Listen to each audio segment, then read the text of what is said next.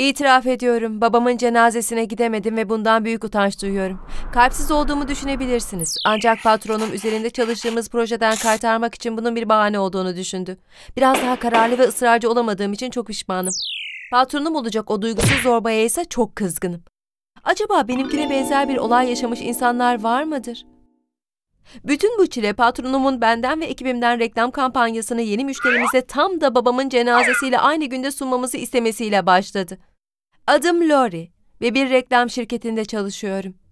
Patronum çok önemli bir müşteriyle daha yeni masaya oturmuştu. Beni de yaratıcı ekipte görevlendirmişti. Beni yanlış anlamayın, işimi çok seviyorum. Ama her insan anne babasının cenazesine katılmanın bir projeden daha önemli olduğunu anlar. Ailem muhtemelen cenaze tarihini değiştirebilirdi. Ancak babam yurt dışında yaşıyordu. Onun memleketine gitmem gerekiyordu. Durumu patronuma açıkladım ve söyledikleri karşısında ağzım açık kaldı. Lori, baban öldü. Senin cenazede olduğundan haberi bile olmaz. Öyle şoke olmuştum ki ne diyeceğimi bilemedim.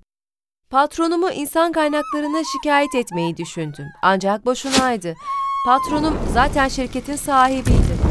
Ne yapabilirim ya da kiminle irtibata geçebilirim diye düşünmeye başladım. Kuzenim bir avukat tutmamı tavsiye etti. Ailem patronumun bu anlayışsız tavrı karşısında resmen dehşete düşmüştü. Zavallı babamı düşünmekten işime de konsantre olamadım.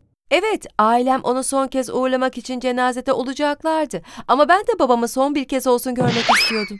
Her ne kadar işimi kaybetmek istemesem de babamın cenazesine katılıp katılmama konusunda gelgitler yaşadım. Etik ve profesyonel bir kişiyim. Bu yüzden patronun yüzüne kapıyı çarpıp gitmek söz konusu bile değildi. Eğer bir şey yapacaksam usulüne göre yapmalıydım.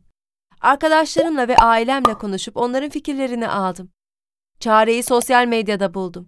Tanıdıklarımdan ve hatta yabancılardan bile destek aldım.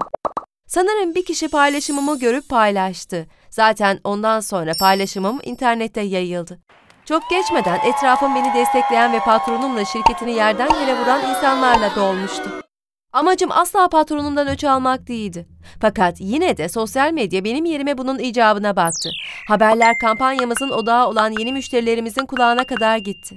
Sunumumuzun yapılacağı gün müşterimiz görüşmeyi iptal etti. Patronumu arayıp çalışanlarına saygı göstermeyen biriyle iş yapamayacağını söyledi. Patronum sinirden deliye dönmüştü. Patronumun hangisine daha sinir olduğunu bilmiyorum. Önemli bir müşteriyi kaybettiği için mi yoksa onu bir ton kötü yorumun altına gömdüğüm için mi? Hem arkadaşlarım hem de yabancılardan gördüğüm destek bana ihtiyacım olan özgüveni verdi. O gün istifa ettim. Ekibimdeki bazı iş arkadaşlarım da benden birkaç hafta sonra istifa ettiler. Babamın yukarıdan bana gülümsediğini biliyorum.